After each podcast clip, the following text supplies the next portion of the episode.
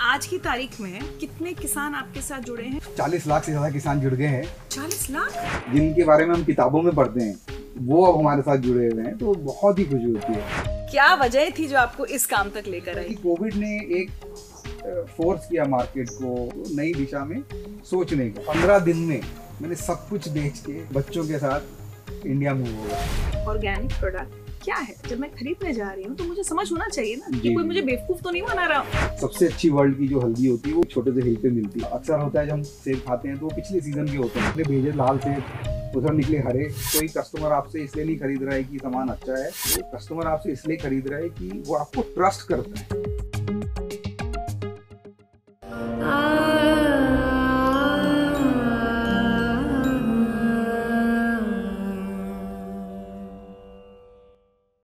ज़िंदगी रुचा में आज मेरे साथ हैं रुचित गर्ग जो कि फाउंडर और सीईओ हैं हार्वेस्टिंग फार्मर नेटवर्क के रुचित लखनऊ में पले बढ़े कंप्यूटर की पढ़ाई करके अमेरिका गए लेकिन एक दिन वहाँ से सब कुछ छोड़कर भारत वापस आ गए जानते हैं क्यों क्योंकि वो भारत के किसानों की ज़िंदगी बदलना चाहते थे क्यों और कैसे और क्या वो सफल हो पाए जानने के लिए आइए बात करते हैं हार्वेस्टिंग फार्मर नेटवर्क के founder and CEO Ruchit Garg से रुचित बहुत बहुत स्वागत है आपका ज़िंदगी में धन्यवाद सबसे पहले समझ लेते हैं हार्वेस्टिंग फार्मर नेटवर्क क्या है और क्या करते हैं आप।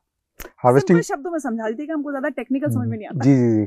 तो ये एक ऐसी पहल है जहाँ पे हम किसानों को बीज से लेके बाज़ार तक की सारी सुविधाएँ मुहैया कराते हैं।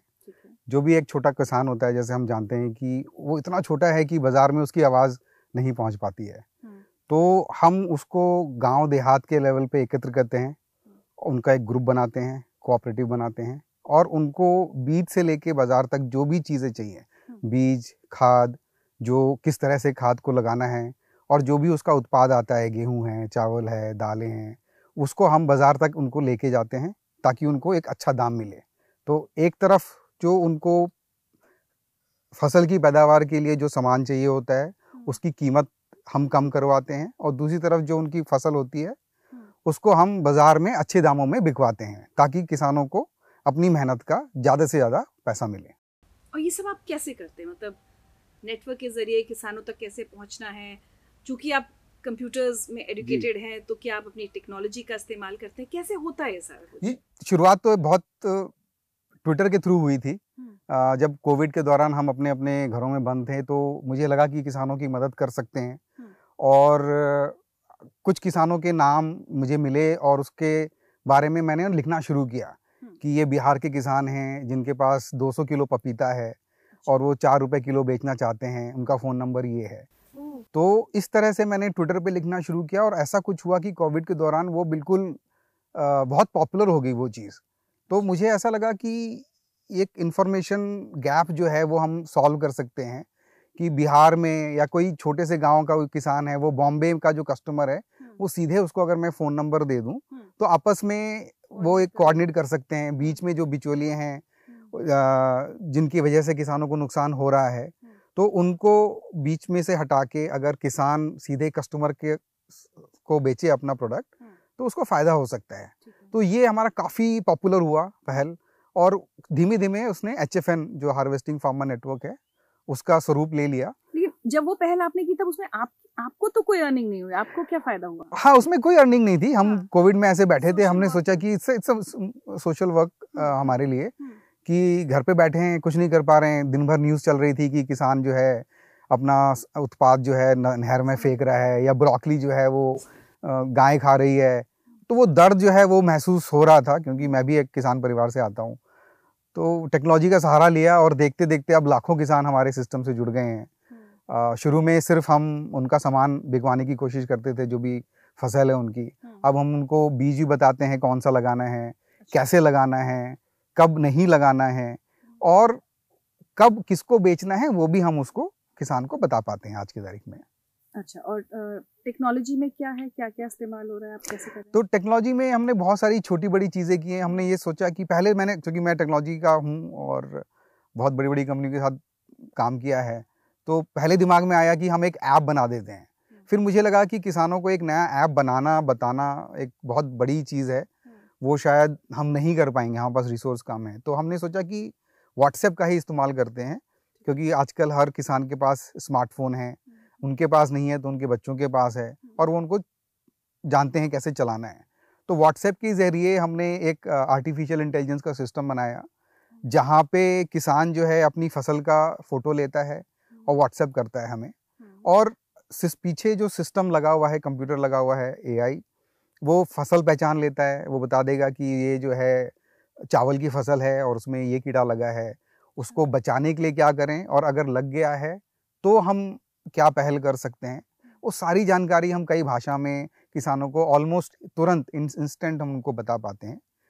और साथ ही अगर हमारे पार्टनर्स जो हैं जो पास की दुकानें हैं जहाँ पे उचित मूल्य में अच्छी क्वालिटी का अगर बीज खाद पेस्टिसाइड मिल रहा है तो उसको हम कनेक्ट भी कराते हैं। अच्छा, तो वो भी आपके नेटवर्क में शामिल है जो दुकानें हैं अच्छा। तो इस पहल के साथ हम जो पार्टनर जो छोटी दुकानें हैं उनके साथ हम पार्टनरशिप कर रहे हैं। और अगर मान लीजिए आपके खेत में कोई कीड़ा लगा है तो आपकी नज़दीकी दुकान जो हमारे साथ जुड़ा हुआ है जो हमें पता है कि वो ऑथेंटिकली काम करता है हम उनको बताते हैं कि भाई इस किसान के पास ये प्रॉब्लम है आप उनको सेल कर सकते हैं। किसान को भी बताते हैं कि आपको जो कुछ भी चाहिए तो आप इस दुकान से ले सकते हैं। तो एक तरह से पूरा इकोसिस्टम हमने डेवलप कर लिया है किसान के लिए। जी जी जी जी। तो आज की तारीख में जी। कितने किसान आपके साथ जुड़े हैं और प्राइमरीली आप लोग किन किन इलाकों में काम कर रहे हैं तो चालीस लाख से ज़्यादा किसान जुड़ गए हैं। चालीस लाख? जी इंडिया में हर राज्य में नाग नागालैंड से लेके मणिपुर से लेके कश्मीर के उरी में जाके कच्छ में नीलगिरीज माउंटेन में आ, बहुत सारे किसान जुड़ते ही चले जा रहे हैं। हम्म। हर किसान के लिए हम हर पूरी सर्विसेज़ नहीं कर पाते हैं क्योंकि देश बहुत बड़ा है और हमारी टीम बहुत छोटी है। आ, UP Punjab parts of Jammu and Kashmir Haryana वहाँ पे हम ज़्यादा काम कर पाते हैं। तो सब वर्ड ऑफ़ माउथ है। हम्म। हमने कभी एडवर्टीजमेंट में कुछ ऐसा काम नहीं किया। हम्म। हुआ ये कि कोविड के दौरान जब लोगों को वाकई फ़ायदा पहुँचा तो एक किसान से दूसरे किसान दूसरे से तीसरे किसान हमारे साथ जुड़ते चले गए। फिर सरकारी विभाग भी सामने आए तो उड़ीसा के किसान जुड़ गए। बहुत सारे डिपार्टमेंट्स आ रहे हैं कि भाई आप क्या हमारे किसानों की मदद कर सकते हैं? किसान विकास केंद्र हैं। तो धीमे धीमे जो है ये सारे आ, किसान जो हैं इनऑर्गेनिक ऑर्गेनिक तरीकों से जुड़ते चले जा रहे हैं। चलिए हम वापस हार्वेस्टिंग फार्मर नेटवर्क पर आएँगे लेकिन थोड़ा सा आपकी ज़िंदगी को समझने की कोशिश करते जी जी। क्या वजह थी जो आपको इस काम तक लेकर आई? लखनऊ में आप पले बढ़े। जी। बहुत सिंपल मिडिल क्लास फैमिली। जी। थोड़ा सा वो अपनी पर्सनल लाइफ के बारे में बताएँ क्योंकि बहुत आसान नहीं था आपका बचपन काफ़ी संघर्ष थे। जी थोड़ा टफ था। आ, मेरे पिताजी का देहांत काफ़ी पहले हो गया था मैं सिर्फ़ नौ साल का था। तो एक समय था जब हम मैं मेरी माँ दो और भाई सब लोग करीबन सौ स्क्वायर फीट के घर में रहते थे। और हमारा जो किचन होता था वो एक लकड़ी की टेबल होती थी एक बालकनी में जो कि दूसरी घर की बालकनी थी। बहुत मुश्किलें थी तीस तीस किलोमीटर रोज़ साइकिल चलाना बर्थडेज में नहीं जाना क्योंकि दो रुपए नहीं है गिफ्ट देने के लिए। या किताब नहीं ले पाना या किताब लेने पे डांट पड़ना कि मुझे याद है अच्छे से कि मैंने एक सात रुपये की किताब ले ली थी तो नाना ने मेरे बहुत डांटा था मेरे को कि सात रुपये कहाँ से लाएगा ये? क्योंकि वो कहानी रूसी कहानियों की किससे कहानियाँ आती थी। मेले लगते थे उस ज़माने में स्कूलों में राइट? तो मैंने बहुत पढ़ी है तो मुझे बजट मिला था दो रुपये का शायद और मैं सात रुपये की किताब लेके आया था तो उसे बहुत डांट पड़ी थी मेरे को। बिकॉज़ हम वो नहीं खर्च कर सकते थे चीज़ों में। तो वहाँ से सफ़र चालू हुआ बहुत मेहनत की। अपने ही क्लास के बच्चों को पढ़ाते थे उसी से ट्यूशन करके फ़ीस भरते थे करते करते मास्टर्स कर लिया। मास्टर्स करते करते और बहुत सारी कहानियाँ जुड़ी हुई हैं बट शॉर्टकट लेते हुए माइक्रोसॉफ्ट में सेलेक्ट हो गए। तो I was one of the first person to join Microsoft R and D in Hyderabad जबकि आप किसी आईआईटी या हाँ तो उसकी भी पीछे कहानी है एक्चुअली क्योंकि 2004 में मैं पहला काम शुरू करने वाला था। uh, मेरा पहला स्टार्टअप 2004 या 5 में था प्री आईफोन ऐसा। हम्म। और अपन कॉलेज से नए नए निकले थे कुछ पता नहीं था। आ, तो अमेरिका से कोई एक बहुत बड़े वाइस प्रेसिडेंट आए थे किसी कंपनी के।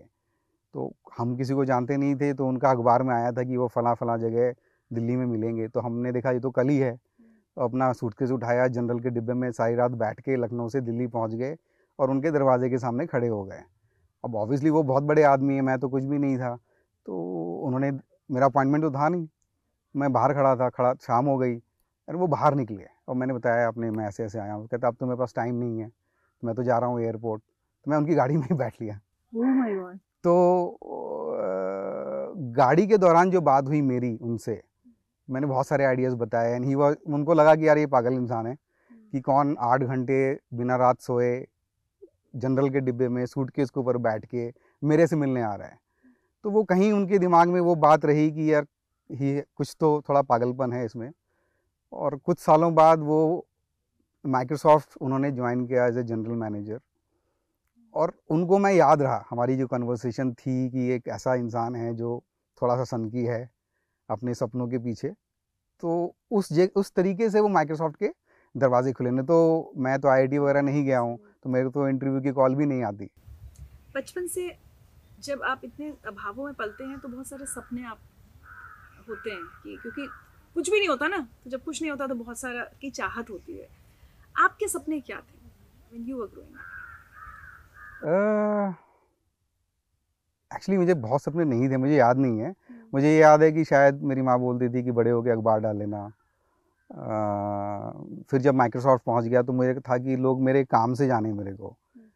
थोड़े से ऐसे ही सपने थे बहुत कुछ ऐसा कुछ नहीं था कि ये भी होना है या वो भी होना है। ऐसा कभी कोई सपना देख नहीं पाए मतलब we were so busy living in the life surviving life ऐसा। कोई चाहते हैं कोई ख्वाहिश या कभी सोचा कि अमेरिका जाऊँगा या कभी नहीं सोचा। बड़ा बिज़नेस होगा? नहीं उस समय तक उस समय तक नहीं सोचा था।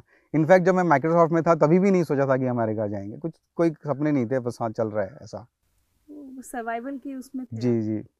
Oh my God, क्योंकि मतलब किसी व्यक्ति ने अच्छा आज आज हार्वेस्टिंग फार्मर नेटवर्क की क्या वर्थ या क्या प्रॉफिट्स कहाँ तक ले आए हैं आप इसको अभी पाँच छः साल में? नंबर्स बोल सकते हैं क्या? हाँ, फिर आप बोलना चाहें तो। आ, काफ़ी दूर आ गई है आ, हम हर महीने करोड़ों का काम कर लेते हैं। आ, पिछले साल हम लोग पाँच लोग थे इस समय हम करीबन साठ लोग हैं। अगले साल शायद पाँच सौ लोग होंगे। एक साल के अंदर? हाँ मुझे लगता है कि हम वो एक बाँस के पेड़ की तरह हैं हाँ, जो कई साल लगे अब लेकिन हम ग्रो कर रहे हैं बाँस की तरह। और होपफुली ऐसा पेड़ जहाँ से फल भी लगेंगे और बहुत सारे लोगों को फ़ायदा होगा उससे। तो मुझे नहीं पता है क्या हमारी वैल्यूएशन है 500-600 करोड़ तो होगी। जी। अच्छा तो आप माइक्रोसॉफ्ट के लिए अमेरिका चले गए? जी जी जी। तो वहाँ तो मतलब सारी दिक्कतें जो बचपन से चल रही थी हाँ जी, हाँ यंग लाइफ में भी रही वो तो सब खत्म हो गई होंगी? जी। मतलब लाइफ कंफर्टेबल हो गई होगी? तो एक समय पे कंफर्टेबल हो गई थी हम्म। फिर वही सनकीपन सवार हो गया कि एक दिन डिसाइड किया कि माइक्रोसॉफ्ट छोड़ देना है तो अगले दिन छोड़ दिया बस। मुझे मेरे को था कि कुछ करना है डिफरेंट लाइक सभी लोग कर रहे हैं मैं कुछ डिफरेंट करना चाहता हूँ। अमेरिकन ड्रीम्स अमेरिका में माना जाता है कुछ वहाँ आप कुछ भी कर सकते हैं। तो एक समय ऐसा आया मुझे लगा कि अब मन नहीं लग रहा है माइक्रोसॉफ्ट में अपना कुछ करते। हैं तो 2011 में मैंने माइक्रोसॉफ्ट छोड़ दिया। हम्म। और ऐसा था दिमाग में कि दो तीन महीने में मुझे एंजल फंडिंग मिल जाएगी। हम्म, क्योंकि दो चार लोगों से मैंने बात की हुई थी। हम्म। तो कोई आइडिया था मन में आपके? मेरे आइडिया था कि मैं कुछ डिफरेंट करूँगा। अच्छा। और माइक्रोसॉफ्ट का जो पावर पॉइंट होता है उसका मैं एक नया वर्जन बनाऊँगा। अच्छा। और वो माइक्रोसॉफ्ट के बाहर ही बनाऊँगा। तो माइक्रोसॉफ्ट का जो हेडक्वार्टर्स है वहीं हम पास में रहते थे। तो एक गैराज में मैंने अपना कंपनी शुरू किया। ऑब्वियसली जैसा लोगों ने प्रॉमिस किया वो अक्सर होता नहीं है। हम्म, तो मेरे पास दो महीने तीन महीने के पैसे थे। हम्म, वो सारे खर्च हो गए। And we were expecting our first kid तो एक चैलेंज फाइनेंशियल चैलेंज बहुत बड़ा हो गया हमारे लिए। दूसरा गैराज में काम कर रहे हैं। वो गैराज अब वहाँ सियाटल एक ऐसी जगह है जहाँ बर्फ़ गिर रही है। तो पूरा ठंडा है। मतलब वहाँ कोई एसी नहीं है। कोई थर्म थर्मल कुछ नहीं है वहाँ पे। तो मुझे याद है कि हम वहाँ पास की दुकान में गए और एक जो है कॉटन खरीद के लेके आए ताकि दीवारों पे चिपकाई गई ताकि ठंड कम लगे। वहाँ बिजली नहीं थी तो घर से एक लंबी सौ मीटर की तार खरीद के वहाँ पंखे मतलब बहुत तरह के छोटे मोटे जुगाड़ पीछे जो है गैराज के पीछे जो है जैसे घर का सामान रखा होता है। तो कर्टन शावर कर्टन लगा के उसको छुपा के दैट्स हाउ वी स्टार्टेड वो बड़ा इंटरेस्टिंग था। आइकिया से जो है टेबल ले आए माइक्रोसॉफ्ट से एक बंदा हायर कर लिया वो पार्ट टाइम हमारे यहाँ आके कोडिंग वोडिंग करता था। हम्म। तो बहुत ही इंटरेस्टिंग जर्नी थी वो तीन चार साल मेहनत की। तो वो आपका स्टार्टअप था? वो स्टार्टअप था और थैंकफुली जो मुझे अच्छा लगता है कि कोई बैकग्राउंड नहीं था मेरा। हम्म, मैं कभी अमेरिका पढ़ने नहीं गया मेरे कोई भी रिश्तेदार कभी पहले अमेरिका नहीं गए। कोई कुछ नहीं था लेकिन मैंने वहाँ जाके कंपनी शुरू भी की सक्सेसफुली चलाई भी। फंडिंग भी रेस की और फिर हमने मैंने उस कंपनी को सेल भी किया 2016 में। सोलह में, तो सोलह साल में हाँ पाँच साल उस कंपनी को चलाया और उसको सक्सेसफुली सेल किया। हम्म। तो मेरे लिए मुझे ये था कि हम एक छोटी सी जगह से आके अगर हम अमेरिका में ये काम कर सकते हैं तो अगला कुछ बड़ा सोचना चाहिए। भारत ने क्यों वापस खींचा आपको? जब पहली कंपनी जब मैंने सेल की तो मेरे दिमाग में था एक हाई मिलता है आपको कि भाई आप सक्सेसफुल हो गए अब मेरे पास घर है सिलिकॉन वैली में दो गाड़ियाँ हैं। इतना कर लिया था आपने? तो तो तो आई फेल्ट कि यार तो कुछ कर लिया हमने लेकिन वो एक दो हफ़्ते ही रहता है high and I started realizing कि व्हाट्स दी पॉइंट मतलब क्या जीवन का महत्व क्या है? क्यों हम कर रहे हैं? क्यों भाग रहे हैं? और फिर कहीं ना कहीं मुझे था कि जो मेरे दादाजी हैं थे वो यूपी में एक छोटे गाँव से आते हैं किसान थे। तो कहीं ना कहीं खेती बाड़ी में थोड़ा सा मेरा रुझान था कि कुछ कर सकते हैं। हम सुनते ही रहते हैं अखबारों में कि किसानों ने आत्महत्या कर ली या उनको नहीं मिल रहा है या परेशानियाँ हैं। लेकिन जब हम जब अमेरिका में था और इसके ऊपर काम करना शुरू किया तो ये रियलाइज़ किया कि खाली भारत की प्रॉब्लम नहीं है। वो वर्ल्ड वाइड ये प्रॉब्लम है। करीबन 80 प्रतिशत किसान जो हैं वो छोटे किसान हैं भारत के तरीके के और सब जगह ये प्रॉब्लम है। चाहे वो आप अफ्रीकन कंट्रीज़ ले लीजिए साउथ अमेरिकन कंट्रीज़ ले लीजिए तो मुझे लगा कि एक ग्लोबल प्रॉब्लम है मीनिंगफुल प्रॉब्लम है। अगर हम उसको क्लाइमेट के एंगल से देखें तो मुझे लगता है कि खाने में और ज़्यादा दिक्कतें आने वाली हैं मौसम चेंज हो रहे हैं। तो कहीं ना कहीं जाके ये बहुत बड़ी समस्या बनने वाली है। तो क्या क्यों नहीं हम उस पर फोकस करते हैं? आ, एक दिमाग में साथ में ये भी चल रहा था कि बहुत सारे पैसे सिलिकॉन वैली में hundreds of millions of dollars ऐसे ऐसे आइडियाज़ पे जा रहे हैं जिनका कोई ज़मीनी हकीकत से कोई ताल्लुक ही नहीं है। वो सारे आइडियाज़ ऐसे हैं कि अमीर लोगों को अमीर कर रहा है। लेकिन जो बेसिक चीज़ें हैं, खाना, पानी पॉल्यूशन उस पर बहुत कम लोग काम कर रहे हैं। तो अगेन वो थोड़ा सा सनकीपन की यार कुछ डिफरेंट करना चाहिए। एंड अगर हम प्योर कमर्शियल के की बात करें तो मुझे लगा कि बड़ी प्रॉब्लम है मतलब बड़ा अपॉर्चुनिटी भी है। तो उसको देखते हुए 2016 में मैंने ये हार्वेस्टिंग की शुरुआत की। तो अमेरिका में रहते हुए अमेरिका में रहते हुए शुरू कर दिया था मैंने। हम्म, पहले मेरा था थोड़ा ग्लोबल आउटलुक था कि हम प्योर टेक्नोलॉजी प्ले बनाएँगे हम्म, एक गूगल मैप्स जैसा बनेगा हम्म, जहाँ पे हम सैटेलाइट के ज़रिए ये बता देंगे कौन सी फ़सल उग रही है। और अगर हम दुनिया भर में कहीं दुनिया भर में कहीं बता देंगे और हमने काफ़ी बनाया हम बीस हज़ार कंप्यूटर साथ चलते थे हमने एक सुपर कंप्यूटिंग टाइप चीज़ बनाई।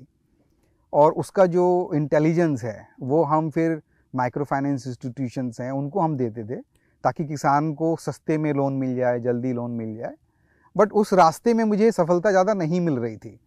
मुझे लगा कि जिन इंस्टीट्यूशंस को हम वो इंटेलिजेंस इसलिए बेच रहे हैं, ताकि किसानों का फ़ायदा हो, वो मुझे कहीं ना कहीं तीन, दो साल, तीन साल के एफर्ट में लग रहा था कि वो किसान को फ़ायदा नहीं होगा वो जिसको मैं इंटेलिजेंस दे रहा हूँ वही उसका फ़ायदा उठा रहा है। तो फिर वही मन में बात थी कि ये काम मैंने मेहनत वाला इसलिए चूज़ किया है कि किसानों को मदद होनी चाहिए। अब इस रास्ते से तो वो नहीं हो रहा है। तो 2019 में हमने डिसाइड किया एज ए फैमिली की वापस आना है और 15 दिन में मैंने सब कुछ बेच के सब कुछ गाड़ी घर हम बच्चों के साथ इंडिया मूव हो गए 2019 में। बट ये डिसीज़न तो आसान नहीं होता कभी। बहुत हार्ड बहुत हार्ड है। पर मुझे लगता है कि अगर ज़्यादा समय देते हैं तो ना फिर वो वो फिर ज़्यादा क्वेश्चंस उठते हैं। तो डिसाइड किया एंड देन कट रुचित आपको देखकर आपकी बा, बातें सुनकर मुझे ऐसा लग रहा है कि आप आपको अपनी लाइफ में हर चीज़ को लेकर बहुत क्लैरिटी है। अब ये करना है ऐसे करना है। मतलब I you actually that clear in life या आज अभी बस साउंड कर रहे हैं आप ऐसे? पता नहीं। आई थिंक मुझे नहीं पता। मेरे ख्याल से बहुत सारी चीज़ें अंदर होती होंगी। बट बहुत सारी चीज़ें क्लियर हैं मतलब मीनिंग ऑफ़ लाइफ क्यों कर रहे हैं किस लिए कर रहे हैं। बट थोड़ा सा है कि जीवन है तो उसका उपयोग जो है सही जगह पे होना चाहिए। जी तो बहुत सारे लोग रहे हैं। अम, क्या इस जीवन में हम और लोगों को मदद कर सकते हैं? और जब हम छोड़ के जाएँ तो दुनिया बेहतर बना के जाएँ दूसरों के लिए is what I think broadly मेरे दिमाग में है कि ये हमने बेटर करके जाना है। तो मतलब एम सिर्फ़ पैसा कमाना नहीं है पैसे के साथ साथ अगर मुझे लगता है पैसा कमाना एम कभी भी नहीं कभी भी नहीं था। बट हाँ क्योंकि हम प्राइवेट मनी हमने उठाया है तो वी हमको जो है वो पैसा हमको बनाकर देना है। पर्सनल एम मेरा ये कभी भी नहीं है कि आ, मुझे पैसे बनाने हैं बहुत सारे। आ, मैं तो चाहता हूँ कि हम खूब सक्सेसफुल हों और वो सक्सेस में जो सफलता में जो है किसान भी भागीदार बने इस तरफ़ हम जा रहे हैं। किसानों को भी मतलब वो भी प्रॉस्परस हो। जी जी जी जी। एक ये होता है आप एक आइडिया लेकर इंडिया आए। जी जी। अब आप किसी को समझाने की कोशिश कर रहे हैं कि आप क्या करना चाहते हैं और वो समझ नहीं रहा। हाँ। तो वो फ्रस्ट्रेशन या वो वो आपने अगर झेला होगा तो कोई एक्सपीरियंस हाँ मतलब लोग तो मुझे सोचते सब्ज़ी वाला है ये। हाँ क्या करोगे? नहीं मतलब वो वहाँ खरीदो। पाइनएप्पल बेचता है। हाँ, तो मेरी ही अपनी कॉलोनी में जो जहाँ हम रहते हैं वो वो उनको लगता है ये सब्ज़ी उब्जी वाला है, कोई ऐसा तो वो पाइनएप्पल लेके आ रहा है या कोई एप्पल लेके आ रहा है। उसको ये नहीं पता है कि वो पाइनएप्पल जो है मैंने मणिपुर में ट्राइबल्स के साथ काम करके, हवाई जहाज़ में रखवा के, यहाँ फ्लाई करा के लेके आया हूँ। तो उसको बड़ी स्टोरी नहीं पता है, उसके लिए तो पाइनएप्पल बेचता है। वो ठीक है, उसकी समझ, समझदारी है। मैंने तीन बजे सुबह ट्रक लगाए हैं, सब्ज़ी उसके एप्पल के। नहीं नहीं प्लीज़ हाँ, भैया हाँ, आपको ये समझाइए थोड़ा हमको ये पहले स्टेप्स क्या थे एचएफएन के? दिस इज़ वेरी तो अब इंडिया आ गए हम्म। और कोविड चालू हो गया हम बंद हैं घरों में। बहुत सारे किसान जो हैं ट्विटर के माध्यम से जुड़ने लगे। बहुत सारे किसानों का बिकने भी लग गया। अ, क्योंकि हमने फ़ोन नंबर डाला उनका नाम डाला गाँव डाला कि भाई इस गाँव से ये तरबूज बेच रहे हैं या पाइनएप्पल बेच रहे हैं। कैसे पता चलता था उनके बारे में? सब मेरे को व्हाट्सएप करते थे। सुबह चार बजे से लेके रात में दस ग्यारह बजे तक मेरे पर्सनल व्हाट्सएप पे पूरी इंडिया से। किसान जो है मेरे को मैसेज करते थे हाँ। कि भाई मेरा ये बिकना है। क्योंकि ट्विटर के थ्रू मैं पॉपुलर हो गया था। और इंडिया में जितने भी बड़े अखबार हैं या टीवी चैनल हैं सबने मेरे को कवर किया। बीबीसी डीडब्ल्यू एनपीआर काफ़ी जगह कवर हुआ। तो लोगों को जानकारी मिलने लगी मेरा पर्सनल फ़ोन नंबर सबके पास पहुँच गया। तो दिन भर मेरे पास आते थे। शुरू में सिर्फ़ खाली मैं टेक्स्ट पे लिखता था। फिर मुझे लगा नहीं फ़ोटो भी होनी चाहिए। तो फिर किसान को बोला भाई अपने आम के पेड़ के पास खड़े हो जा। आम का फ़ोटो खींच। फिर मैंने उसको बोला कि थोड़ा वीडियो बना ले कि देख ऐसे पैक करते हैं। तो वो धीमे धीमे धीमे थोड़ा एक वैल्यू एडिशन सा होने लग गया। उसको हम भेजते चले गए। फिर कुछ लोगों ने बोला कि अब मैं तो आसाम से सर्च कर रहा हूँ प्रोडक्ट तो आपके तो ट्विटर में मिल नहीं रहा है क्योंकि इतनी सारे ट्वीट्स हो गए हैं। तो हमने सोचा चलो वेबसाइट बना लेते हैं। तो इस ऐसे फिर वेबसाइट बनाई कि जहाँ पे आप सर्च कर सकते हैं। अच्छा। उस वेबसाइट पे अभी उसको हम बोलते हैं एच एफ़ एन मंडी हाँ वन नेशन वन मंडी जहाँ पे आप पूरे इंडिया का कोई भी सामान खरीद सकते हैं इस तो से। वेबसाइट का पूरा एड्रेस क्या है? H F N Mandi dot com. तो उसमें किसान हमको मैसेज करता था। हम्म, मेरे व्हाट्सएप पे फिर मैं वेबसाइट पे जाके उसको एंटर करता था। हम्म, ट्विटर पे जाती थी वो इन्फॉर्मेशन और किसान और बायर जो है आपस में कोऑर्डिनेट कर लेते थे। सब कोविड की वजह से सब कोविड के ड्यूरेशन में हुआ क्योंकि मुझे लगता है कि कोविड ने एक फोर्स किया मार्केट को और फार्मर्स को और बायर्स को नई दिशा में सोचने का। अगर हम रेगुलर समय पे उसको करते तो शायद लोग उसको नहीं समझते उस चीज़ को। बट क्योंकि मार्केट पूरे बंद थे जितने बाज़ार थे बंद थे उनके पास समय था और उनके पास मजबूरी भी थी एक नए टेक्नोलॉजी ड्रिवन सिस्टम को अडॉप्ट करने के लिए। लेकिन कोविड से पहले आप इन किसानों से अपना नेटवर्क एक बना चुके थे थोड़ा बहुत नेटवर्क था। जी जी जी थोड़ा बहुत नेटवर्क था मेरा क्योंकि पहले से मैं कई साल पहले से किसानों के साथ जुड़ने की कोशिश कर रहा था। तो 19 में आप आ गए? उन्नीस में आ गए और आते ही कोविड आ गया। तो तो पहले इतना बड़ा झटका लगा होगा कि जो प्लान्स लेकर हैं, उनका जी जी जी। तो अगेन बहुत टफ था। हम्म, अभी बताना थोड़ा सा ऐसा लग रहा है कि हाँ हो गया अब क्या है लेकिन बहुत ही मुश्किल थी। तीन चार साल किसी भी हम नए आइडिया को करते हैं तो आप एक तरह से पैसे खर्च करे जा रहे हैं आप। हम्म, तो पाँच साल छः साल लिटरली हम कुछ अर्न नहीं कर रहे हैं। तो फाइनेंशियली बहुत प्रेशर पड़ता है। ऊपर से कोविड भी आ गया तो आपको घर भी चलाना है घर की जिम्मेदारियाँ भी हैं बहुत सारी चीज़ें हैं। तो बहुत सारी फाइनेंशियल ट्रबल्स फेस किए। जैसा बता रहा था लोगों को लग रहा था मैं सब्ज़ी बेच रहा हूँ। फिर धीमे धीमे किसानों जैसे थोड़ा सा कोविड खुला बट तो मैं ट्रैवल करना मैंने शुरू कर दिया था। मणिपुर चले गए वहाँ के किसानों के साथ बात कर ली पाइनएप्पल ले आए भूत जो लकिया मिर्च होती है वो सेल करने लग गए। कहाँ सेल कर रहे थे? ऑनलाइन अच्छा। हाँ। सब कुछ सब कुछ कुछ ऑनलाइन ही हो रहा था। हाँ। कुछ कुछ ग्रुप्स बना लिए। हैदराबाद का एक व्हाट्सएप ग्रुप बना लिया उसमें सौ दो सौ पाँच सौ अपार्टमेंट्स के लोग आ गए। तो वहाँ लिख दिया मैंने कि भाई मैं अगले महीने जो हूँ ये मिर्चें लेके आ रहा हूँ। आपको लेनी है तो आप प्री ऑर्डर कर सकते हैं। तो इस तरह से छोटा छोटा छोटे छोटे छोटा हम कोविड में करते थे। बहुत ज़्यादा आमदनी नहीं होती थी बट ये था हम बिज़ी थे। किसानों की थोड़ी मदद हो रही थी। और बस उतना उतना ही सा था कुछ उसमें। इसमें कश्मीर भी चले गए फिर। बॉर्डर तक बिल्कुल जहाँ पे दोनों तरफ़ की हमें चौकियाँ दिख रही हैं। वहाँ के किसानों से हमने सेब लिए। अक्सर होता है जब हम सेब खाते हैं तो वो पिछले सीज़न के होते हैं एक्चुअली हमें पता नहीं होता है। हमने तुरंत जो है वो सेब बाज़ार में बाग से तुरंत तुड़वा के पैक करा के आप जो सेब खा रहे थे वो अगले दो दिन पहले का टूटा हुआ था। इस तरह की चीज़ें हमने बहुत सारी नई की। छब्बीस सिटीज़ में हमने सेब बेचे। पोस्ट ऑफ़िस के थ्रू हम बेचते थे। अच्छा। और कुछ कुछ कहानियाँ बड़ी इंटरेस्टिंग है। हमने भेजे लाल सेब उधर निकले हरे क्योंकि रास्ते में कुछ चेंज चेंज हो गया। या कुछ चूहे खा गए। तो ऐसे बहुत सारे एक्सपीरियंस हुए। इतने डिब्बे होते थे कि पोस्ट ऑफ़िस वाले लेते ही नहीं थे ये तो पूरा ट्रक ले आए वो आप। तो हमने कहा आप हट जाओ पीछे हम ही हम ही साइन कर देते हैं। तो हमने वो काम भी किया।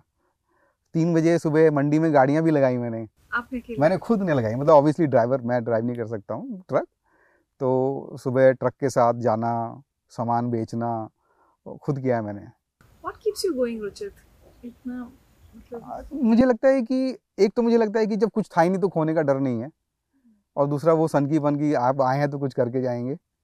दैट इज़ इट इस दौरान क्या होता है अमेरिका में अच्छी खासी नौकरी परिवार सब छोड़ के जब आप आते हो तो आसपास के लोग रिश्तेदार आपकी माँ को ताने नहीं सुनने पड़ते थे कि, कि बेटा क्या पागल वागल हो गया है क्या हुआ ये वापस क्यों आ गया या फिर या फिर लोग इस तरह की बातें बनाते हैं कि अरे वहाँ नौकरी से निकाल दिया गया होगा वहाँ काम नहीं चला होगा। होता है मतलब ऑब्वियसली मेरे आमने सामने तो कोई नहीं कहता है इस चीज़ को बट ऐसा डेफिनेटली होता है।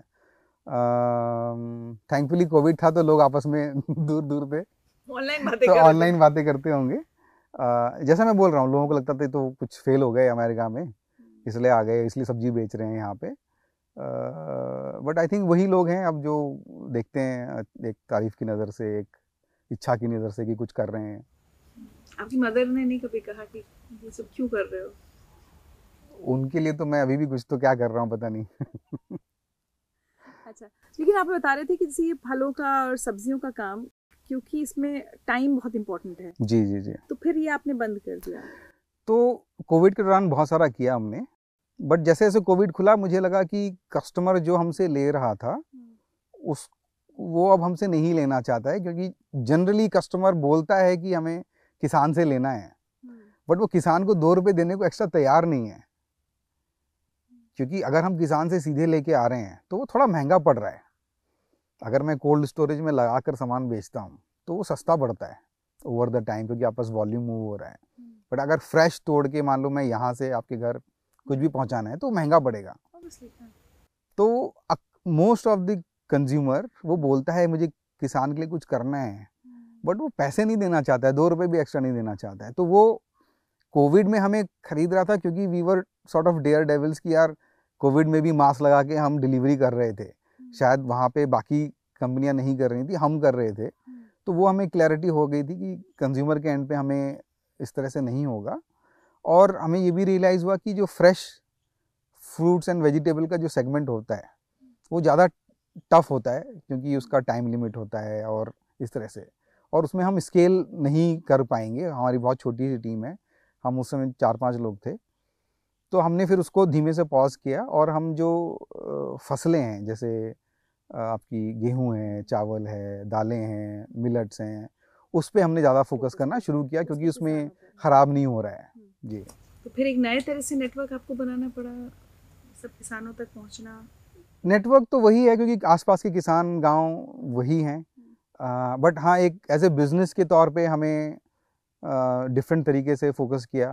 पहले मुझे लगता था कि पीछे मैं देखता हूँ तो ऐसा मुझे लगता है कि थोड़ा सा स्प्रेड आउट था हमारा एफर्ट अब क्योंकि एक प्रोफेशनल टीम आ गई है साथ में, जिनका एक्सपीरियंस है इन चीज़ों को करने से तो थोड़ा सा स्ट्रक्चर हमें मिल गया है।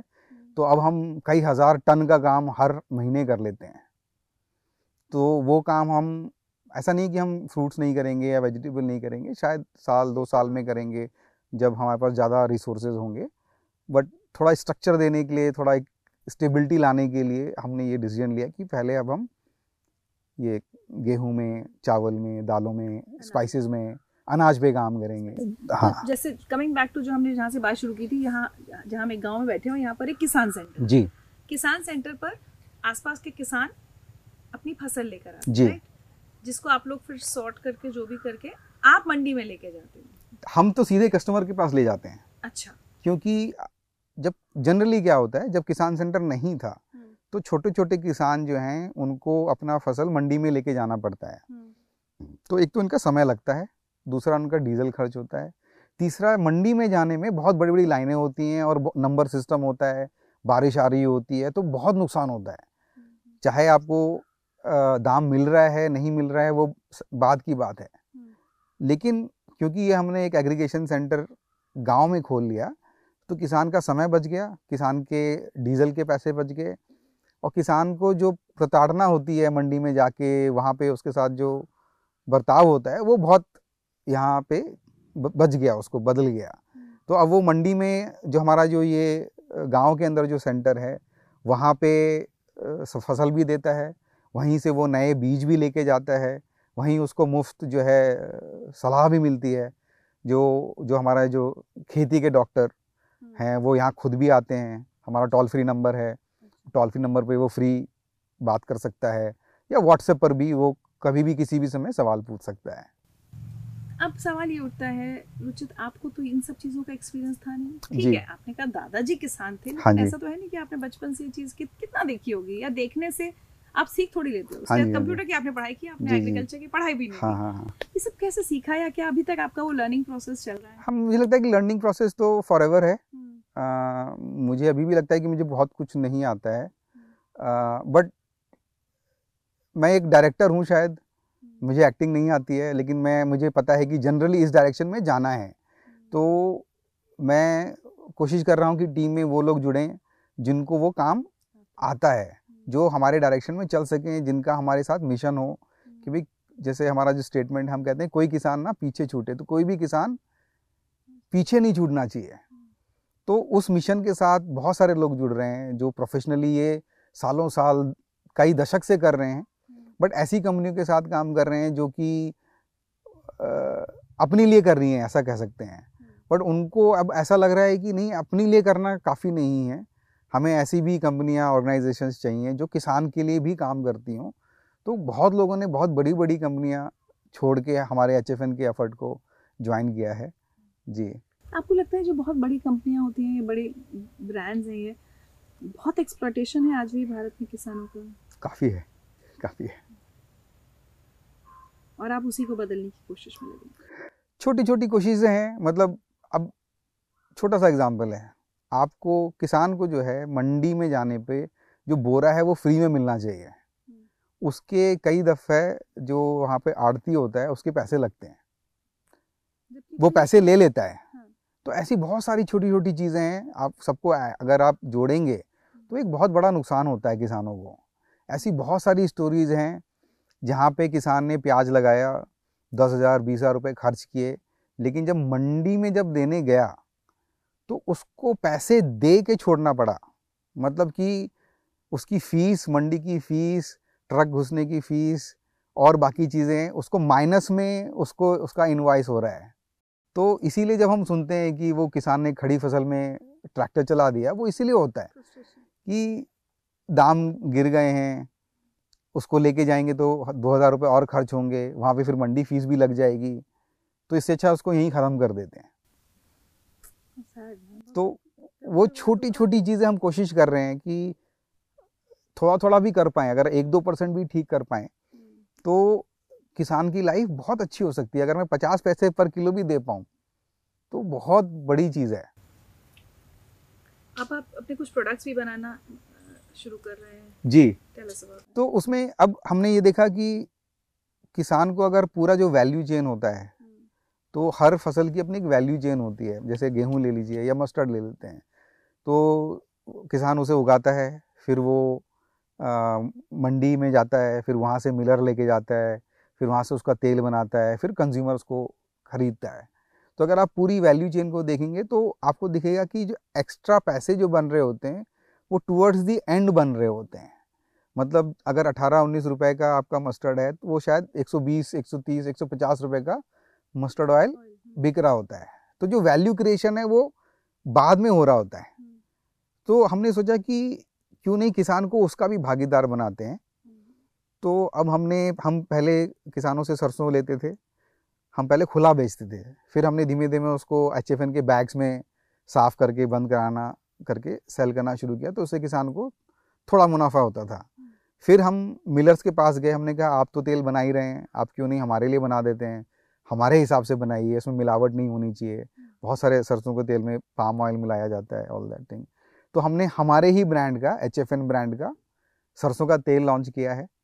और वो हम मार्केट में लेके जा रहे हैं। और आज की तारीख में बिना किसी एडवर्टीजमेंट के हम बीस हज़ार पच्चीस हज़ार लीटर बेच देते हैं। अच्छा। वो दुकानों में बिकता है। अगेन मिशन यही है कि जो हमने वैल्यू ऐड क्रिएट किया है उसमें किसान की कोई भागीदारी होनी चाहिए तो उस हिसाब से हम ये कर रहे हैं। और साल के एंड तक हमारा आटा मैदा सूजी दलिया और चावल भी जो है एचएफएन ब्रांड का आने वाला है। ये मेरे ख्याल से इंडिया का पहला ब्रांड है शायद जो किसान का अपना ब्रांड होगा। तो इसकी सेल या इसके प्रॉफिट्स पर भी उनकी भागीदारी है हिस्सेदारी? हम उस तरफ़ काम कर रहे हैं क्योंकि अभी बहुत सारे लीगल स्ट्रक्चर्स हैं जो हमें उसको लिए क्लियर करने पड़ेंगे। But hmm. हमारा जो मिशन है जो इंटेंट है वो यही है कि किसान की भागीदारी होनी चाहिए वैल्यू चेन में। हम्म। तो जैसे हमने कई सारे कोऑपरेटिव्स बनवाए यूपी में और अब किसान कोऑपरेटिव जहाँ सौ दो सौ किसान आके साथ में काम करते हैं तो कुछ किसान कुछ जगहों पे जैसे कानपुर देहात में अब हम एक मस्टर्ड ऑयल मिल वहाँ खुलवा रहे हैं उनको। अच्छा। तो जो किसान सिर्फ़ रॉ या खुला अनाज बेचता था या मस्टर्ड सरसों बेचता था अब वो सीधे मिल में लेके जाएगा उस मिल से जो प्रोडक्शन होगा उसमें उसको भागीदारी मिलेगी। आपकी बातें ना मुझे सुनकर बड़ी हैरानी सी हो रही है कि मुझे लग रहा है कि इतने कम समय में इतना सब कुछ कैसे संभव हुआ? इतना काम इतने किसानों के साथ नेटवर्क इतनी एक्सपर्टीज थोड़ा सा too good to be true जैसा लग रहा है कि कैसे किया रुचित ने मुझे लगता है थोड़ा पागलपन होता है तो हो ही जाता है। आ, और समटाइम्स मुझे लगता है कि जब होना होता है तो ही होता है मतलब हम कुछ अपने आप से we are just a medium भगवान चाह रहा है ये हो जाए तो इसलिए हो रहा है। आई डोंट थिंक घंटे काम करते हैं आप और आपकी टीम अस्सी नब्बे घंटे तो मैं करते ही हूँ हफ़्ते के। टीम टीम बड़ी रिलैक्स है इन टर्म्स ऑफ़ हाँ पूछ सकते हो आप टीम से। मैंने कहा वही आपने रिलैक्स कह दिया सब कह रहे होंगे नहीं नहीं हम बहुत काम करते हैं। मतलब अगेन अगर हम कल्चर की बात करें मुझे लगता है और मैं बायस्ड हूँ क्योंकि मेरी ही कंपनी है तो बहुत ही रिलैक्स्ड एटमॉस्फेयर है कंपेयर टू हमारे जो साइज़ की कंपनियाँ हैं। तो एक बात हम हर महीने सारी कंपनी अब हम साठ लोग हैं इकट्ठे होते हैं। और मैं एक बात हमेशा बोलता हूँ कि कोई कस्टमर आपसे इसलिए नहीं खरीद रहा है कि सामान अच्छा है या सस्ता है। वो कस्टमर आपसे इसलिए खरीद रहा है कि वो आपको ट्रस्ट करता है। तो एक हमारी जर्नी रही है कि हाई टेक से चालू हुए थे फिर हाई टच में गए। अब हम हाई ट्रस्ट पे काम कर रहे हैं। तो टेक्नोलॉजी अपनी जगह है टच अपनी जगह है but at the end of the day trust है। आप मेरे से कोई बात कर रहा है या खरीद रहा है तो ट्रस्ट नहीं टूटना चाहिए। चाहे ज़्यादा पैसे लग जाएँ। तो that is how we want to run the organisation also कि जो हम बाहर प्रीच कर रहे हैं वो हम अंदर भी प्रीच करें। प्योरिटी इंश्योर करना भी तो मुश्किल होता है ना कि आपने किसी मिल में दिया और आपने जैसे कहा कि सरसों के तेल में पाम ऑयल की मिलावट। जी जी। हाउ डू इंश्योर की मिलावट नहीं हो रही? तो उसमें हम टेस्ट करते रहते हैं लगातार रैंडम सैम्पलिंग होती है हर क्वार्टर में टेस्ट आता है तो वो हम उसको करते हैं अक्सर। जी और आई थिंक हमारे लिए तो मानक यही है कि कस्टमर कंप्लेन आ रही है कि नहीं आ रही हैं। तो अब हमने पिछले तीन चार महीने पहले लॉन्च किया था एक भी बॉटल की कंप्लेन नहीं आई है कि वो ख़राब निकला है। तो वो हमारे लिए काफ़ी अच्छा एक स्टैंडर्ड है समझने का कि प्रोडक्ट इज़ नाइस इस दौरान कभी वो मौका आया कि छोड़ देता हूँ मेरे बस का नहीं है ये नहीं हो पाएगा आई गिव अप आया था बहुत बार आए और 2021 में तो बहुत ज़्यादा आ गया था। सेकेंड वेव में। हाँ क्योंकि सारे पैसे ख़त्म हो गए थे ऑलमोस्ट मुझे ऐसा नहीं लग रहा था कि मैं बच्चों की फ़ीस कैसे दूँगा। ऐसी हालत थी मेरी। और फिर मैंने भगवान से बोला मेरी बात होती है डायरेक्ट मैंने बोला कि यार अभी नहीं करोगे ना तो मैं छोड़ दूँगा। अब करना है करो। Then I am giving up but then आपकी पर्सनल सेविंग्स भी सब खत्म हो गई। हाँ क्योंकि इतना सब इतने साल हो गए थे ना करते हुए। तो वो जेस्टेशन पीरियड जो है एग्रीकल्चर में बहुत बड़ा है। या हमें ही समझ में नहीं आया बट जो भी है तो समय लगा और उसमें सा, सारी सेविंग्स खत्म हो गई। अच्छा कुछ काम आपने पहले यूएस में शुरू कर दिया था। जी जी और खर्चे बहुत हैं यूएस के। But hmm. फिर उस बातचीत उस कॉन्वर्सेशन के बाद चीज़ें चल गई? हाँ वो चल गई हैं वो होती रहती है बातचीत। यू फाउंड एन इन्वेस्टर हाँ हमारे पास अब कुछ अच्छे इन्वेस्टर्स हैं। तो शायद वही शायद अच्छे लोग जुड़ने थे। इस वजह से समय लग रहा था। अब I am so happy and खुशी है कि लोग ऐसे ऐसे लोग जुड़ रहे हैं जो कि दिल से जुड़े हैं और बहुत अच्छे अच्छे लोग जुड़ गए हैं। दुनिया के जाने माने लोग जुड़े हुए हैं इन्वेस्टर्स और उनको मैं यही बोलता हूँ कि आप मुझे ये उम्मीद मत करिए कि मैं पाँच साल में उसको आईपीओ करके आपको पैसे दे दूँगा। मैं चाहता हूँ कि मैं 300 साल 400 साल ये कंपनी चले, किसानों की जनरेशन उसमें आगे जाए। इस तरह से अगर आप करना चाहते हैं काम तो मेरे से जुड़िए। तो वो लोग कुछ ही लोग हैं ऐसे आप समझ सकते हो जो ऐसे जुड़ने की सबको रातों रात मुनाफा सबको रातों रात मुनाफा चाहिए वो हम नहीं करना चाहते हैं। अ, क्योंकि उसमें किसान पीछे छूट जाएगा और। आपका मैं टी शर्ट से बड़ा अच्छा देख रही थी कोई किसान पीछे ना जी। रहना चाहिए जी जी। तो वो बहुत अच्छा लगता है दिल को जिनके बारे में हम किताबों में पढ़ते हैं वो अब हमारे साथ जुड़े हुए हैं तो बहुत ही खुशी होती है। रुचित कई बार क्या होता है हम लोग मेरे साथ ऐसा बहुत होता है जब हम लोग मिडिल क्लास फैमिलीज़ में पले बड़े छोटे शहरों में ना तो कई बार सोचते हैं आज ये हुआ और कभी ऐसा सोचते थे जी, कभी जी। ऐसा सपना देखते थे या कभी ये भी नसीब नहीं था और आज हम देखो इस कितना एंजॉय कर रहे हैं इस लग्जरी को। आप कभी इस तरह से अपनी कोई अपनी लाइफ अपने बचपन के साथ कंपेयर करते हैं आज की ज़िंदगी को?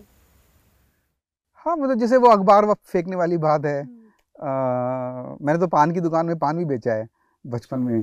पॉकेट मनी कमाने के लिए? हाँ कि पैसे नहीं है थोड़े से पैसे कमा लेते हैं तो स्कूल से जाके पान की दुकान में कर दिया काम। छोटी छोटी लाइब्रेरी चला ली समर वेकेशंस में। मुझे किताबों का बहुत शौक था पर पैसे नहीं थे। तो कुछ सौ पचास किताब होती थी चाचा चौधरी और ये वो। हाँ तो तो उसको हमने पचास पैसे एक रुपये में किराए पे देना चालू किया क्योंकि उससे मुझे चालीस पचास सौ रुपये मिल जाते थे महीने के और उससे मैं और किताब खरीद लेता था। तो इनफैक्ट मुझे लगता है कि कहीं ना कहीं किताबों ने बहुत साथ दिया। अ, मेरी मदर जो हैं वो लाइब्रेरी में क्लर्क थी रेलवेज़ के। तो वो एक बहुत अब मुझे लगता है कि बहुत बड़ी चीज़ रही क्योंकि ब्लेसिंग थी क्योंकि मुझे फ्री एक्सेस था लाइब्रेरी का जहाँ पे पूरे वर्ल्ड की किताबें बहुत महँगी महँगी जैसे हार्वर्ड बिज़नेस रिव्यू कुछ बीस डॉलर की वो किताब आती थी मैगज़ीन थी वो। तो वहाँ मैं चुपके से पढ़ता रहता था और वहाँ से लेके सफ़र वहाँ तक जहाँ पे हार्वर्ड में मुझे बुलाया गया और एक वही फार्मर के रिलेटेड एक इवेंट था वहाँ मुझे बोलना था। जब आप यूएस में थे? जी। जी और और वहाँ पे मैंने हार्वर्ड के कैंपस में हार्वर्ड की दुकान में जाके फिर वो एच खरीदा हार्वर्ड बिज़नेस रिव्यू उसका फ़ोटो लिया और फिर वो I I send it to my mom तो that was a emotional moment कि जो किताब हम ऐसे नहीं खरीद पा रहे थे हम वहाँ जाके खरीद पा रहे हैं तो वो बहुत छोटी छोटी चीज़ें हैं अच्छी लगती हैं। जी। I can relate to all these achievements जी। किसी किसान के साथ कोई ऐसा इंसिडेंट हुआ हो जहाँ आपको लगा हो कि वाकई जो मैंने सोचा था कि मुझे इसकी ज़िंदगी बदलनी है कई बार क्या होता है ना लाखों की बदल पाए ना बदल पाए लेकिन लगता है एक की बदली तो कुछ एक सेटिस्फैक्शन जो होता है। बहुत सारी छोटी छोटी स्टोरीज हैं। एक स्टोरी मुझे अभी याद आ रही है कि साउथ इंडिया में मैंने किसी का काजू सेल करवाया था। तो वो किसान बोल रहा था कि मेरी बहन की शादी है पाँच दिन में, मुझे पैसे चाहिए और कोविड की वजह से उसका सामान बिक नहीं रहा है। और अगर आप ले लोगे तो मैं, मेरा एक हो जाएगा। उस, उसने मेरे को रसीद वगैरह भेजी कि, देखो, तीन लाख का ये सामान लेना है, चार लाख का, जो भी कुछ होता होगा उनके जैसी रस्में होती होंगी। तो मैंने उसका जितनी फ़सल थी, वो मैंने सारी खरीद ली। And I I hope that कि वो उसको हेल्प किया होगा। कश्मीर में एक हैं अ, वो एक कोऑपरेटिव चलाती महिलाएँ हैं। तो उनका हमने कई लाख का अखरोट बादाम वो उनका सेल कराया हमने। मेघालय में एक छोटा सा कोऑपरेटिव है जैनतिया हिल्स एक हिल है। वहाँ पे सबसे अच्छी वर्ल्ड की जो हल्दी होती है वो उसी एक छोटे से हिल पे मिलती है। तो वहाँ पे मैं गया उन फीमेल किसानों के साथ काम किया। उनकी हमने हल्दी बेच बिकवाई। वहीं किसी किसानों के साथ हमने जो है बीस हज़ार किलो अदरक वहाँ से लेके साउथ अफ्रीका भिजवाई। तो उनको बड़ी जल्दी थी तो 600 किसान आए उन्होंने रातों रात खेत खोदे धोले पूरा उनके पास कोई इंफ्रास्ट्रक्चर नहीं था। आप देखोगे तो एकदम बिल्कुल ही बिगड़ जैसा दिख रहा है। शायद बुंदेलखंड जैसा दिख रहा होगा वहाँ पे। और रातों रात जो है उन्होंने वहाँ झरना था तो उन्होंने धोने का सिस्टम बनाया सब इम्प्रोवाइज किया कि ऐसे जाली बनेगी। अब स्वदेश का जैसा नहीं था वो हाँ। कुछ बिल्कुल उस तरह का ही बहुत सारी पिक्चर्स हैं। रातों रात जो है तीन दिन में बीस हज़ार किलो अदरक खोदी गई धोई गई पैक की गई और उसको फिर हमने साउथ अफ्रीका भेजा। तो और उससे पहले उन्होंने आज तक कभी अदरक धोई भी नहीं थी। मतलब वो वहाँ पे ठेकेदार आते थे और वो वहीं से ले जाते थे। तो आई थिंक ऑब्वियसली आपके ज़रिए उन्हें कीमत ज़्यादा हाँ, हाँ, हाँ. ठेकेदार उतना पैसा शायद नहीं देता। जी वो पहली बार उन्होंने अपने बाहर कहीं विदेश में वो सामान उन्होंने बेचा। आपने स्वदेश कहा वाकई आपको ऐसा लगता है कि आपकी कहानी एकदम स्वदेश जैसी है? वापस आ गए कभी, और... कभी कभी फील होता है हाँ। मूवी बनेगी तो पता लगेगा। आई एम श्योर नहीं बहुत बहुत इंस्पायरिंग स्टोरी है। uh, अभी तक बस एक शिकायत है मुझे मेरे बुंदेलखंड के किसानों तक आप नहीं पहुँचे हैं तो प्लीज़ पहुंचिए वहाँ भी। वहाँ के किसानों को बहुत ज़रूरत है इस तरह की नेटवर्किंग की। क्योंकि जहाँ से हम लोग पले बड़े हम यही देखते रहे हमेशा सुनते रहे कि बुंदेलखंड का किसान बहुत गरीब है। तो अभी वहाँ चित्रकूट तक गया हूँ। बुंदेलखंड खास में अभी कोई खास काम नहीं हो रहा है। MP hmm. में काफ़ी जगह हो रहा है नरसिंहपुर एक जगह है हम्म। जहाँ ऑर्गेनिक दालें वगैरह होती हैं। कई ऑफिसर्स हैं जो हमें जानने लग गए हैं तो वो अब उन दालें वगैरह वहाँ से ले रहे हैं। रुचित एक बात बताइए। ये तो सवाल बहुत इंपॉर्टेंट है। आजकल क्या हो गया? कुछ चीज़ें ना हमेशा आपने देखा होगा हमारी सोसाइटी में कुछ वर्ड्स फैशनेबल हो जाते हैं। आजकल ऑर्गेनिक इज़ फैशनेबल जी। है ना? आप ऑनलाइन कुछ भी गूगल खोलिए ऑर्गेनिक ये ऑर्गेनिक वो। अगर मैं समझना चाहूँ कि दरअसल ऑर्गेनिक प्रोडक्ट क्या है जब मैं खरीदने जा रही हूँ तो मुझे समझ होना चाहिए ना कि कोई मुझे बेवकूफ़ तो नहीं बना रहा ऑर्गेनिक के नाम पर। हाउ डू यू डिफाइन और क्या पहचान कैसे मुझे समझ में आई कि जो मैं खरीद रही हूँ ऑर्गेनिक है? पहचान करना बहुत मुश्किल है। आपको वो ब्रांड को ट्रस्ट करना पड़ेगा। हम्म। क्योंकि तीन साल लगते हैं किसी भी खेत को केमिकल वाले खेत से ऑर्गेनिक में कन्वर्ट होने के लिए। और वो सिर्फ़ ऐसा नहीं है कि आपकी खेत में आपने नहीं डाला है। हम्म। आपके पड़ोस वाले खेत ने अगर डाला है तो वो भी तो बह के उसमें आ रहा है। ऑर्गेनिक मतलब जहाँ कोई केमिकल्स ना डाले कोई केमिकल हम्म। खाद या पेस्टिसाइड केमिकल वाला नहीं डाला होना चाहिए। सारे ऑर्गेनिक प्रोड्यूस ऑर्गेनिक जैसे जीवामृत होता है हम्म। इस तरह की चीज़ें उसमें डलनी चाहिए। और ऐसा बहुत है कि बहुत सारे लोग ऑर्गेनिक लिख रहे हैं। पर वो ऑर्गेनिक नहीं है और आप बता नहीं पाएँगे कि ऑर्गेनिक है कि नहीं है। कोई भी टेस्ट उसको नहीं बता सकता है कि वो ऑर्गेनिक है कि नहीं है। ये तो कस्टमर को कैसे समझ आएगा? आपको वो ब्रांड करना पड़ेगा पकड़ना पड़ेगा जो आपको लगता है कि वो ट्रस्ट वर्दी ब्रांड है। uh, शायद एच वो ब्रांड बने आगे चल के। रुचित बहुत मज़ा आ रहा है मुझे आपसे बात करके और स्पेशली यहाँ खेत में बैठकर। चलते चलते मैं चाहूँगी कि अगर आप सब ऐसे ऑन्टरप्रनोर्स को किसी स्टार्टअप के साथ या संघर्ष कर रहे हैं और कहीं कोई उम्मीद की किरण दिखाई नहीं दे रही क्योंकि you been there done that आप क्या मैसेज देना चाहेंगे? और ऐसे सभी लोगों को जो कई बार किसानों की समस्याओं को समझ नहीं पाते एक मैसेज उनके लिए भी। एंटरप्रेन्योर्स के लिए जैसे स्टीव जॉब्स ने बोला है स्टे हंग्री स्टे फुलिश मतलब भूखे रहिए और थोड़े से पागल रहिए मेरे जैसे ताकि आप उस मिशन को पा सकें। और किसानों के लिए मुझे लगता है कि कंज्यूमर के एंड पे ही एक मिशन ड्राइव होना चाहिए। अंदर से बात आनी चाहिए कि भाई ऐसा नहीं होना चाहिए कि हम ट्विटर पे तो लिख रहे हैं कि किसान के लिए करना है और जब हम किसान से ख़रीद रहे होते हैं तो हमें दो रुपये एक्स्ट्रा नहीं देने हैं। तो वो एक मुझे लगता है कि जो चेंज है वो कंज्यूमर ही ड्राइव कर सकता है। जहाँ पे कंज्यूमर डिमांड करे कि फार्मर को पैसा ज़्यादा मिलना चाहिए और और consumer should be ready to pay extra to the farmers thank you so much Ruchit Garg thank you और मुझे पर्सनली आपकी वो टैगलाइन बहुत अच्छी लगी लीव नो फार्मर बिहाइंड तो उम्मीद करूँगी कि बहुत सारे किसान और आपके साथ जुड़ें और सब किसानों को लेकर आप आगे बढ़ें।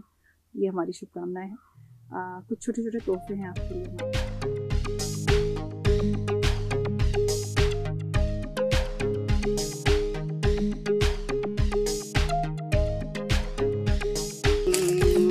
एक